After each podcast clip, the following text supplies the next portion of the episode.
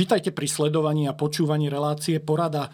Dnešnou hostkou je investorka, podnikateľka, výkonná riaditeľka Pelikán SK a spolumajiteľka Topánkovo, Saxana a Instagym Táňa Ondrejková. Budeme sa rozprávať nielen o jej podnikaní, ale aj o jej ceste k úspechu a o tom, čo ju poháňa vpred. Ja som Mario Marcinek, spolu so mnou je tu Peter Papánek. Táňa, vítaj. Ďakujem za pozvanie, ahojte. Ahoj, Táni. Odkiaľ pochádzaš, ako si sa vlastne dostala k biznisu? Ja pochádzam zo stredného Slovenska, z takej malej dedinky, ktorá sa volá Hontianské Nemce. To, keby niekto nevedel, blízko Banskej Štiavnice alebo Krupiny. A k biznisu som sa dostala ja takou náhodou. Ja som v podstate po skončení strednej školy išla hneď pracovať. A v podstate po dvoch skúsenostiach, respektíve po troch, pardon, po troch skúsenostiach práce pre nejakých zamestnávateľov som si tak akože povedala, že tak, keď to takíto ľudia dokážu robiť, tak uh, skúsim, či by som to ja nevedela urobiť lepšie. A uh, proste ja som bola presvedčená o tom, že dokážem to robiť lepšie, ako to dokážu robiť oni. Že keď to takí ľudia dokážu viesť firmy, tak proste ja si urobím tú svoju vlastnú a budem to robiť lepšie ako oni. Takže som hlavou skočila proti múru bez toho, aby som mala akékoľvek vzdelanie, akékoľvek skúsenosti alebo nejaké rodinné zázemie. Proste som sa do toho vrhla bez plánu B, jednoducho idem do toho a ja to dám. Aký to bol biznis? Cestovný ruch, ja som v podstate sa, to moje tretie zamestnanie som sa úplne náhodou teda dostala do cestovnej kancelárie. A tam som sa do tej práce úplne zamilovala, lebo spájala dve veci. jedna vec boli technológie, mňa vždycky fascinovali technológie. Ja som v podstate už už na základnej škole som úplne bola nadšená z toho, hej, že to vtedy ešte existovali iba také tie veľké bedne, PP0 jednotky a PP neviem koľkatky a ja som úplne že nadšene chodila na krúžok programovania a mňa teda tie technológie vôbec úplne a internet, ktorý vznikal, všetko ma fascinovalo a vlastne v tom cestovnom ruchu sa spájali dve veci a to je tie technológie, lebo na to, aby si vedel zarezervovať letenku, si potreboval nejaký rezervačný systém, ktorý si musel fungovať. On fungoval na základe nejakých náročných kryptických príkazov, ktoré si sa musel naučiť, musel si pochopiť vlastne tú logiku za tým, ako ideálne vyhľadať tú dobrú letenku pre toho klienta, čo môžeš, čo nemôžeš pospájať. Takže bolo to aj také akože analytická práca a na druhej strane to bolo to cestovanie, na ktoré ja som nemala peniaze, hej, že pre mňa kúpiť si letenku bolo niečo nepredstaviteľné, nemysliteľné a mňa tešilo aspoň to, že som mohla s tými ľuďmi prežívať, keď oni prišli, že Ježiš, ja idem do Austrálie, Ježiš, ja idem do Tajska. Ja som sa vždy tak tešila, že aspoň tú letenku im môžem dať a zacestovať si prstom na mape. Takže mne sa tam tieto dve veci spojili, mňa to hrozne začalo baviť a teda um, zostala som pri tom cestovnom ruchu, hej, že to bol taký, taký môj prvý stred, ale teda po roku a pol tej práce uh, som tam pochopila, že mi uh, výrazne prekáža vedenie a šéf uh, v tej firme a proste ten jeho, ten jeho spôsob, napriek tomu, že uh, on bol extrémne šikovný, ja som sa od neho naučila veľmi veľa vecí, hej, že to, to proste musím určite povedať, ale nevyhovovalo mi to vedenie tých ľudí a ako on pristupoval k ľuďom, takže ja som si povedala, že, že si šikovný, ale keď to ty s ľuďmi robíš takto, tak ja si myslím, že som tiež šikovná a ja to s tými ľuďmi budem robiť lepšie, takže som si povedala, že idem to vyskúšať sama. A ten nápad založiť Pelikán vznikol tam, alebo až neskôr? Nie, ten vznikol až neskôr. Ja som v podstate prvé nejaké 3-4 roky mala takú úplne že klasickú cestovnú kanceláriu, takže som normálne fungovala Ešte ľudia. funguje alebo nefunguje? Nie, už nefunguje. To s Pelikánom som vlastne, okay. ja som, že vznikol Pelikán a ja som z jedného dňa na druhý vlastne preklopila všetkých tých klientov, ktorí chodili na tú moju cestovnú kanceláriu na Pelikána. Uh, takže to boli také, že nie z začiatky, že úplne odpiky, ja už som mala nejakú klientskú svoju bázu, hej. Uh, ale ten, ten nápad vznikol uh, vlastne pri tom, že uh, pri tom mojom podnikaní ja teda uh, napriek tomu, že som uh, vstúpila na trh, kde už bolo veľmi veľa cestovných kancelárií, ktoré fungovali dlhé roky a mali veľké meno, tak mne sa nejakým spôsobom darilo bez toho, aby som robila akýkoľvek marketing rásť, hej, že v podstate celý môj marketing bol word of mouth, hej, bol spokojný jeden človek, prišiel ďalší, ten doniesol ďalších piatich, ďalších desiatich a vtedy to tak mohlo fungovať a plus ja som vtedy ešte využila niečo, čo uh, bola vtedy jedinečná príležitosť a to je všetky školy mali uh, normálne zoznam, mailové adresy všetkých študentov, normálne public proste na webe, hej, že čo teraz už sa k takému niečomu nikdy nemôžeš dostať. Máme zlaté GDPR. Presne tak, ale vtedy to, vtedy to fungovalo takým spôsobom, že ja som vlastne si tie mailové adresy stiahla a keď som videla, že nejaká super cena, tak som normálne na, ja neviem, 2000 mailových adres roz, rozoslala uh, tú ponuku a vždy sa niekto ozval. Hej. Čiže direct marketing, o ktorom dnes už ani nesnívam. Áno, hej. presne tak, alebo som rob, robila potom ešte také veci, že som si normálne tlačila letáky na svojej tlačiarni a som ich roznášala. Hej. Uh-huh. A teda, Peťo, keď sa pýtaš, uh, že ako vznikol ten nápad Pelikán, uh-huh. tak vlastne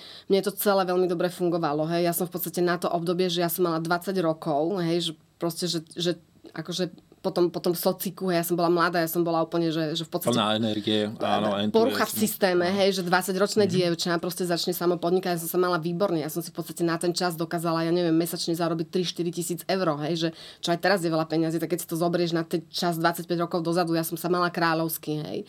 Ale v podstate potom nastalo niekoľko veľkých zmien všeobecne, akože ekonomických, vo svete, v cestovnom ruchu, september 11, hej, ktorý tiež akože zmenil veľmi veľa v tom leteckom priemysle a ja som teda predávala hlavne letenky a z toho som žila.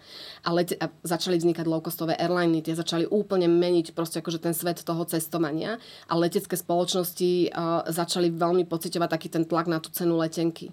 A samozrejme, riešili, že akým spôsobom sa dostať naspäť e, k tým svojim maržiam, ktoré vyrábali predtým a najjednoduchšie pre nich bolo proste čo najviac začať odstrihávať tých middlemenov. Hej, všetky cestovky v podstate boli middlemeni, vrátane mňa a začali rušiť provízie museli tlačiť ceny leteniek dole. Hej. A v podstate mne sa diala jednoduchá matematika, že keď som mala predtým jedného človeka, ktorý obsluhoval jedného klienta a vyrobil mi povedzme za mesiac obrad, ja neviem, trepnem 20 tisíc eur, mm-hmm. tak teraz som potrebovala štyroch na to, aby mi vyrobili 20 tisíc eur. Mm-hmm. Takže proste to ekonomicky... Začali ti raz fixy. Presne tak. Takto mi rástli fixy, mm-hmm. takto mi klesali marže, to znamená, že finančne to prestalo vychádzať a ja som stála teda pred tým rozhodnutím, no tak čo, ideš sa vrátiť naspäť do hontianských Nemiec, tam sa vydáš, budeš mať deti, budeš váriť, hej.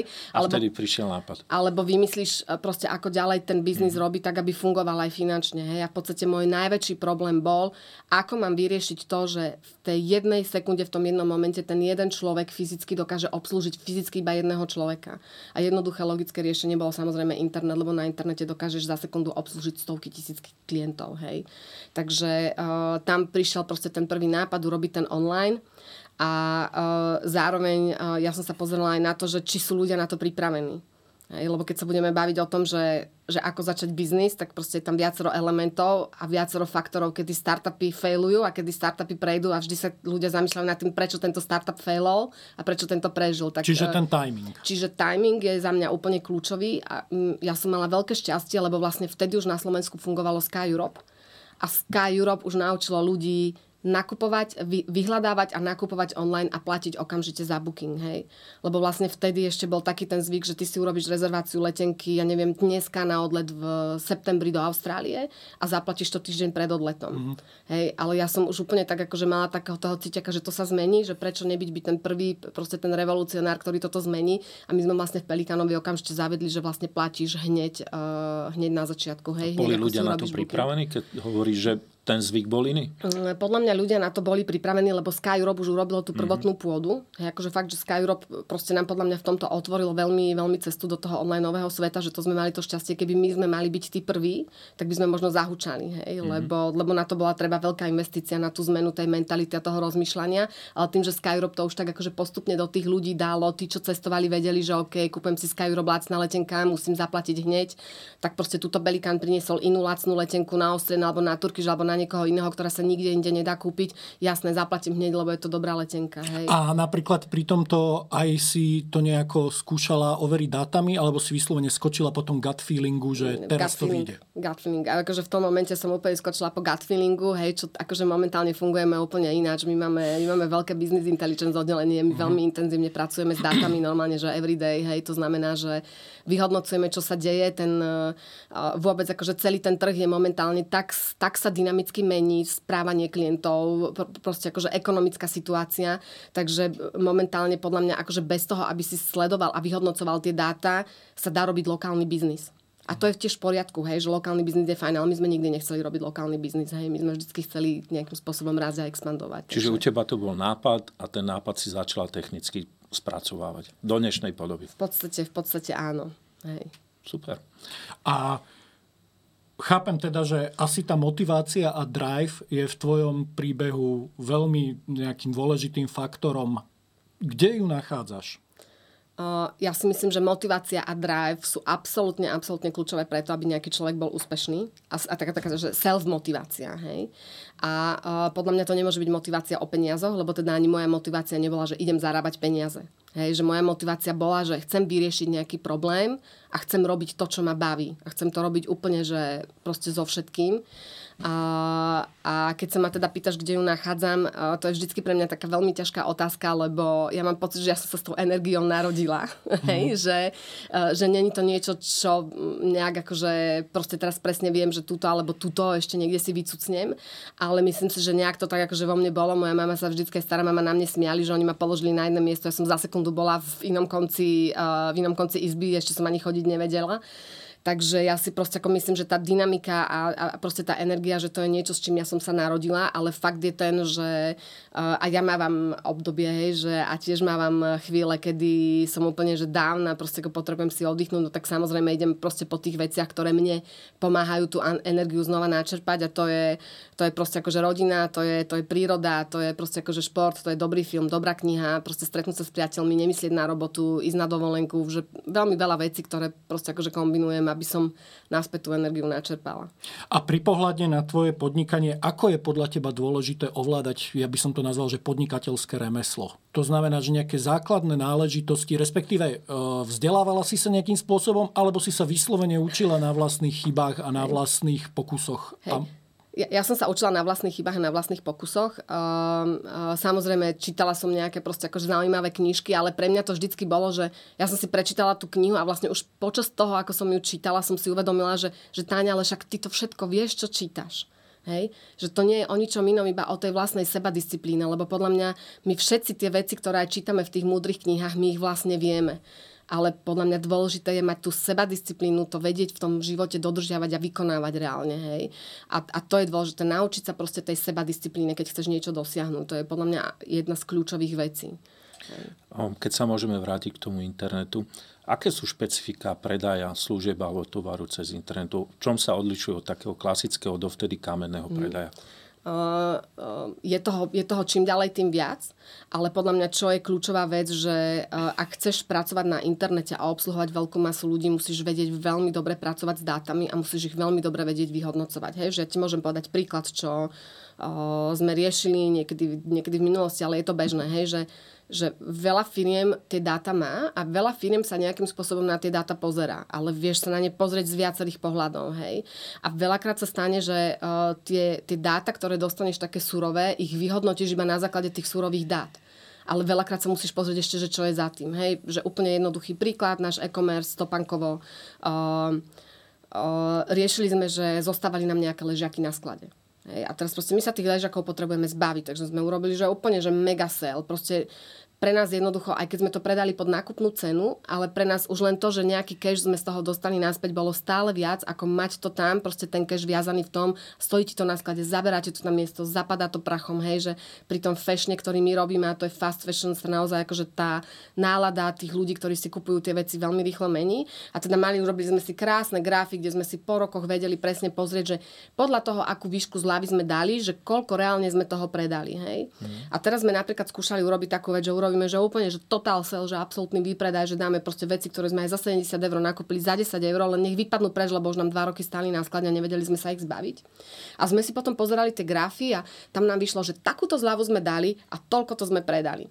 Hej? Čo by akože mohlo na konci dňa v podstate akože smerovať k hodnoteniu, že vieš čo, aj keď dáš zľavu, aj tak nepredáš, tak robíš asi niečo iné zle. Hej? Ale to tak vôbec nebolo, lebo nestačí sa pozerať iba na tie dáta, musíš sa pozrieť to, čo je za tým. Takže sme si potom povedali, že no dobre, tak poďme sa pozrieť, že proste, že prečo nám tá zľava vybehla tak hore, aké sú za tým produkty, koľko tých produktov reálne máme na sklade a keď sa napríklad bavíme o topánkach, hej, tak ty môžeš dať proste, ja neviem, 150% zľavu, hej, že môžeš to aj zadarmo rozdávať, keď máš veľkosť topánky 40 alebo 41 dámsku, tak máš mhm. akože absolútne obmedzený trh. Okay. Hej? A aj za tie zľavy to proste nepredáš. Takže hrozne dôležité je naozaj pri e-commerce sa pozerať na dáta a nie len na surové dáta, ale aj to, čo za tými dátami je, to je veľmi dôležité. Čiže nie je to len o cene, ale o celkové skúsenosti nie, nie. a naozaj urobiť to správne rozhodnutie správny čas. Áno, absolútne, podľa mňa to je jedno, aký to je biznis, podľa mňa absolútne je to o celkovej skúsenosti a nie je to len o cene. Hej, že to vidíme veľmi dobre na niektorých nišových mm-hmm. segmentoch, že ja môžem spomenúť Barefoot Bilenka a Juro Fehervári, robí to extrémne, extrémne dobre,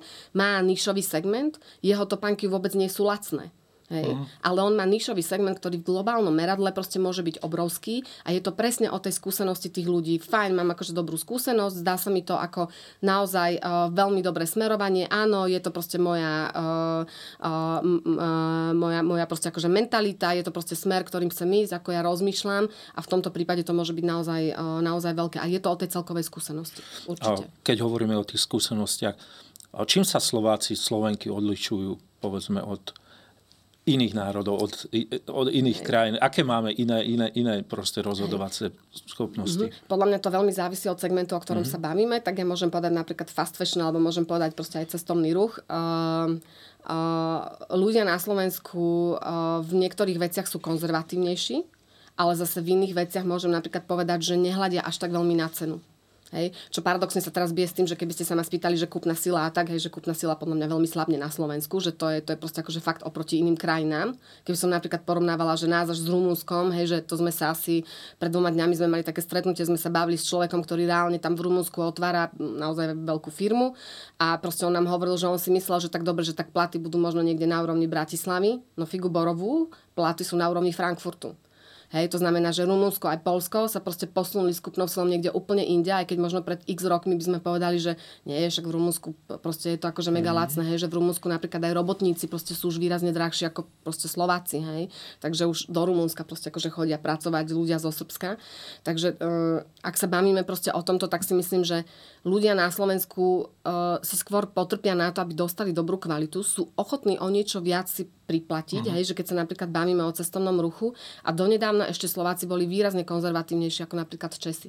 Česi boli oveľa otvorenejší cestovaniu do exotických krajín, oveľa viac tam cestovali, uh, nemali problém sa ísť fakt akože tak, jak sa o nich hovorí, že takí tí baťuškári, že proste mm. ísť niekde a spoznávať. Že skúsim uvidím. Áno, hej. skúsim uvidím a postupne sa to začína meniť už aj na Slovensku, ale v tomto napríklad Slováci boli výrazne konzervatívnejší, hej, že išli proste do tých overených destinácií, tam, kde to poznajú, tam, kde všetci moji kamaráti už boli, povedali, že to je OK, ale myslím, že to sa začína napríklad teraz meniť.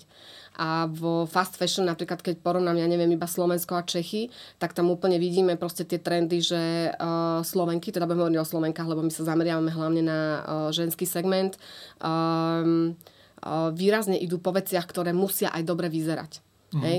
Že, že v Čechách tam vidíme, že tam možno idú skôr na to pohodlie, že, že, že oveľa viac proste sa bavia o tom, že nie je to pohodlné, ale že na Slovensku sa napríklad akože veľmi pozerajú na to, že áno, chcem, aby to bolo pohodlné, ale musí to aj dobre vyzerať. Hej? no byť pekné. teraz napríklad, keď toto vieš, tak v rámci toho podnikateľského remesla, ako to prevedieš do praxe? Tieto rozdiely a tieto znalosti. Že či, aké sú potom tie nástroje, ako môžeš vlastne... A užite, že automaticky a tvoji ľudia vedia, čo majú robiť. Všetci sa učíme, je to proste akože podľa mňa learning process a je to hlavne naozaj o tom, aby sme si sledovali tá dá, tie dáta, ako sa, mení, ako sa mení to správanie tých customerov. Podľa mňa to je akože fakt, že dôležité. A ďalšia vec, veľmi dôležitá je vedieť sa rýchlo prispôsobiť. Nemyslieť si, že niečo, čo fungovalo pred 5 rokmi, bude teraz fungovať ďalších 100 rokov, mm. hej. A to je, to je veľakrát proste pre ľudí pain. Zmena a urobiť tú zmenu a urobiť ju rýchlo a zrazu otočiť o 180 stupňov. Proste to je fakt akože niekedy pre veľkú masu ľudí, že veľký problém. A teraz hovorím veľká masa ľudí, hovorím, hovorím o tom, že máš zamestnaných, ja neviem, 100 a viac ľudí, hej, že niekedy je to naozaj problém, že tie malé týmy proste tie dokážu oveľa flexibilnejšie a efektívnejšie reagovať na takéto zmeny, ako keď potrebuješ urobiť zmenu vo veľkom týme, hej. Takže keď sa ma pýtaš, že čo my preto robíme, tak sledujeme veľmi dobre ten trh a mm-hmm. snažíme sa tie zmeny robiť. A keď tá zmena nejde urobiť vo veľkom týme, tak si vytvoríme normálne malý nový tím, proste už sa toho nebojíme, urobíme ho hoci kde, nemusí byť proste on-site a jednoducho v tom týme sa snažíme robiť tie nové veci. Ako keby sme si robili v rámci firmy nejaké malé neviem, spin-offy, hej? Mm-hmm. Proste úplne nezávisle na tom, ako funguje core a, a hlavne, hlavná súčasť proste akože tej firmy. COVID ako si ho prežila? Ťažko. prežila som. Prežila, hej. Bol to veľký zásah? Uh, bol to obrovský, hlavne teda v tom, v tom cestovnom ruchu. Uh, náš e-commerce až tak veľmi neutrpel, naopak samozrejme vtedy proste tie e-shopy boostovali a išli veľmi dobre, ale teda pre ten cestovný ruch to fakt akože to bolo... To bolo to Čiže bolo, prežili len najsilnejšie, hej? Uh, myslím si, že, že, že z tých veľkých ktorí mali fixné náklady, ktoré potrebovali nejakým spôsobom udržiať, prežili len tí najsilnejší. A z tých malých, no to bolo proste také, že vieš, keď si mali tým o piatich ľuďoch, no. tak sa vieš proste rýchlo diverzifikovať a rýchlo zmeniť a hlavne vieš okamžite znížiť tie fixné náklady. Mm. Vo veľkej firme proste a v cestovnom ruchu špeciálne najväčšie náklady tvoria väčšinou, väčšinou marketing a HR Hej. A proste marketing vieš okatovať hneď, ale HR náklady, keď máš proste niekoľko 100 tisíc eur mesačne, to nevieš. To hej. Poznáme, proste hej. To, to sa jednoducho nedá. Hej. Takže pre nás úplne úplne najväčší pain bol uh, proste sa vysporiadať, uh, vysporiadať s týmto. A pre mňa to bolo extrémne ťažké. Ja, uh, ja som človek, ktorý uh, viem, že musím riešiť veľakrát aj takú akože konštruktívnu kritiku a dávať ju ako manažér, ale hrozne nerada uh, dávam výpovede ľuďom uh, proste, ktorí mne nejakým spôsobom neublížili, hej, alebo ktorí v podstate sa snažia si tú robotu robiť najlepšie, ako vedia. Pre mňa je to asi jedna z najnepríjemnejších uh, veci v tom biznise. Hej. A toto, to, toto bolo hrozné. Hej. Ja, som v podstate, ja som v podstate bola v štádiu, kedy som bola uh, dva mesiace pred pôrodom, hej, pred môjim prvým dieťaťom. Ja som si to predstavovala ešte v septembri uh, 2019 Krásne, úplne rúžové, ináč. Hej. My sme mali január, sme mali úplne, že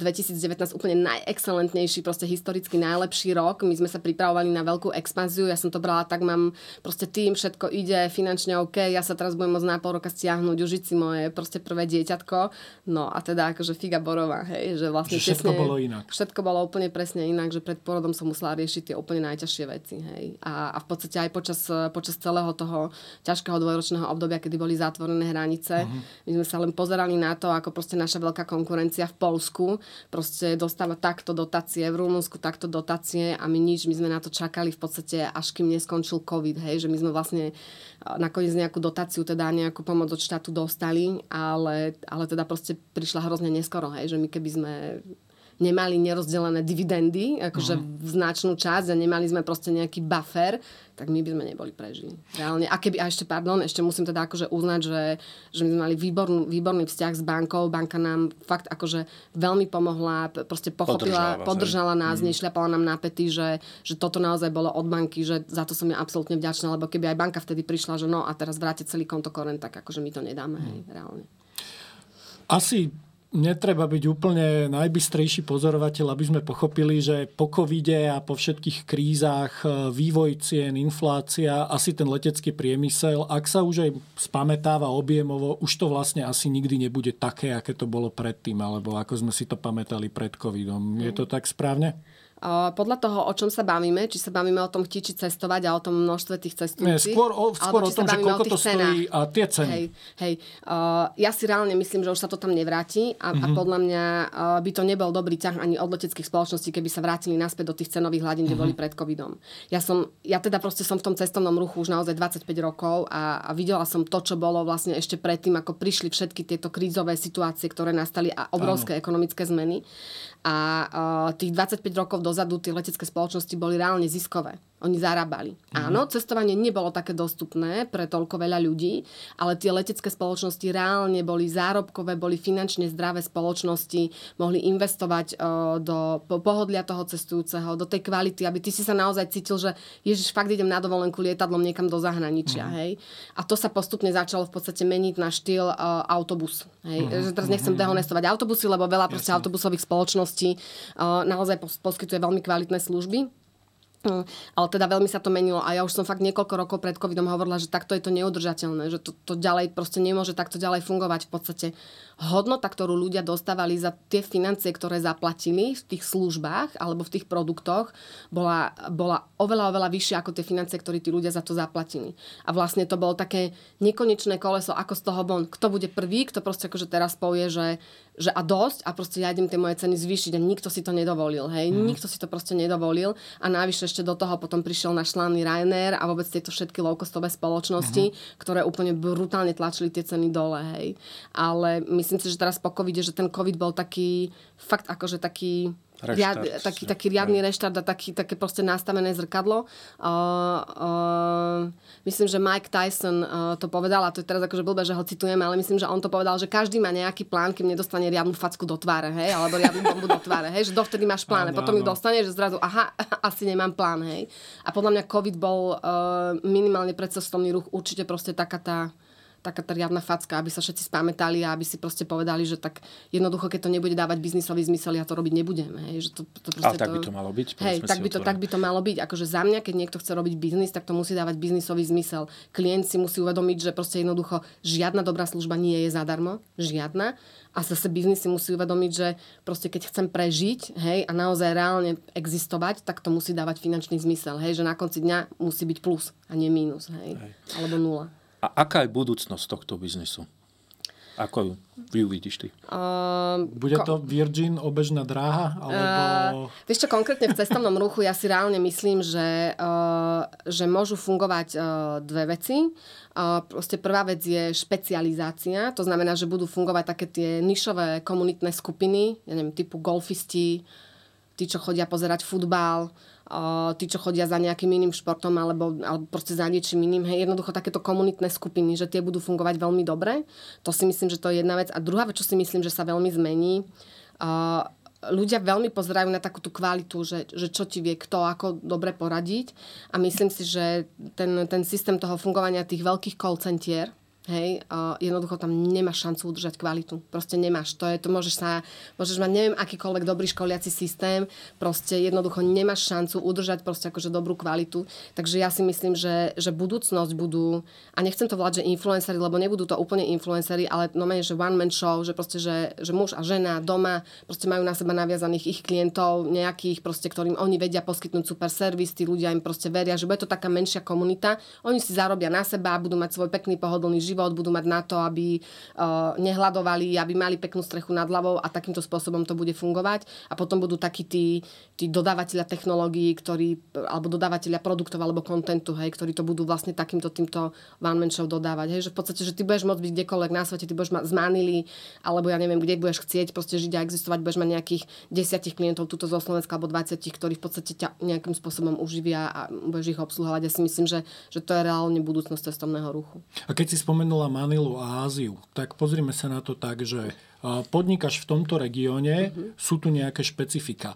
Ten azijský trh napríklad, čo sa týka lietania, leteniek, tam je tá konkurencia, celkovo tie objemy niekde, predpokladám, že úplne inde. Aj v Polsku uh, sú niekde úplne inde ako na no, Slovensku. Stačí, že ak ideme Slovensko porovnávať, tak čokoľvek, čokoľvek áno, čiže, čiže čo by sa možno malo zlepšiť, aby sme boli na, tú, to, na takýto prechod do budúcnosti pripravení? Uh, no, ak sa ma pýtaš na vzdelávanie, Napríklad. Hej, Môžeme napríklad, začať tým, hej. lebo tak od toho sa to a asi sa o podnikateľskom prostredí a možno pomoci štátu vytvárať lepšie podnikateľské prostredie. Alebo Dobre. motivovať niektoré subjekty, aby sme boli európsky a svetový. Dobre, tak akože že toto kľudne môžem povedať, mm. že za mňa momentálne štát robí, že toto, to znamená, že zero, že nič na to, aby, pod, aby pod, uh, podporoval malé a stredné podnikanie na Slovensku. Malí a strední podnikatelia na Slovensku sú tí, po ktorých sa každý, kto môže, zväzie. Hej, že uh, byrokracia, odvodové zaťaženie a pri tých odvodoch len spomeniem, nie je problém, keď sú vysoké odvody, ale to, čo od štátu za tie odvody dostaneš, to vidím ja ako problém. A ty nedostávaš infraštruktúru, nedostávaš zdravotníctvo a nedostávaš kvalitné školstvo. Hej, že toto ja vidím ako veľké problémy uh, a, a, a to možno až aj úplne stačí, keď toto poviem, hej, že lebo a, a vôbec ešte taká tá uh, vymožiteľnosť práva, hej, alebo v podstate predvydateľnosť legislatívy a to, ako sa tá legislatíva bude meniť, to sú, to sú podľa mňa zásadné veci preto, aby naozaj tá podpora toho malého a stredného podnikateľa, podnikania, ktoré si myslím, že je uh, základom fungovania dobrej ekonomie a ekonomiky každého jedného štátu, ja si myslím, že štát preto to nerobí že momentálne absolútne nič. Ja teda môžem povedať, ja som sa stala minulý rok súčasťou jedného projektu, také televíznej show, ktorá v podstate jej hlavným cieľom je podporovať malé stredné podnikania, startupy, vyťahnuť ich von, ukázať ich a vlastne podporiť ich v tom, aby robili to, čo robia. A ja si myslím, že toto je, toto je jeden z úžasných projektov, ktorý absolútne nie je podporovaný štátom. Je to úplne, že čisto proste akože súkromná záležitosť súkromnej sféry a teda klobúk dole proste všetkým tým zúčastneným, ktorí sa na tom, e, ktorí sa na tom podielajú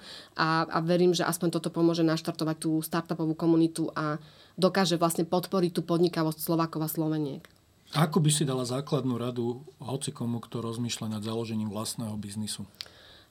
Ja to stále hovorím, akože pre mňa, že úplne základná vec, nerobiť to pre peniaze, Hej, že proste musí to byť niečo, čo ťa baví, čo, čo reálne proste akože chceš robiť bez ohľadu na to, že či ti to zarobí strašne veľké peniaze alebo nie to je asi proste taká úplne najzákladnejšia vec, ktorú som povedala, že určite nerobí to pre peniaze a možno druhú vec, že proste nech sa neboja, nech to vyskúšajú, hej, no tak, tak padnú, padnú na kolena, no tak sa z nich zodvihnú, postavia a pôjdu ďalej, hej, že, že, že v, tomto, uh, v tomto my sme Slováci hrozne takí ako konzervatívni a veľa dáme na to, že preboha, čo povie okolie, keď proste sa mi to nepodarí, oni sa mi budú vysmievať, hej, že, že v tomto by som hrozne chcela, aby aj školy nejakým spôsobom oveľa viac v ľuďoch a v tých žiakoch živili takú tú uh, takéto, takéto, takúto detskú mysel, takúto úplne, že baby mysel. Proste to baby, akože ono spadne tisíckrát na zem a proste nikto to nerieši, hej, že tisíckrát sa potkne, tisíckrát si udrie hlavu, tisíckrát urobí chybu, tisíckrát mu vypadne tá lyžička, tisíckrát sa okina a nikto to nerieši, hej. Ako náhle sa to stane tebe ako dospelému človeku,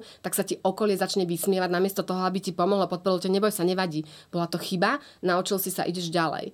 Hej, že ja napríklad aj keď sa pozerám na nejaké startupy alebo nejaké investície, je niečo úplne iné, keď sa stretneš s človekom, ktorý je first time startupist a taký, ktorý je už že next business človek, hej, že uh-huh. už má za sebou možno aj nejaké faily.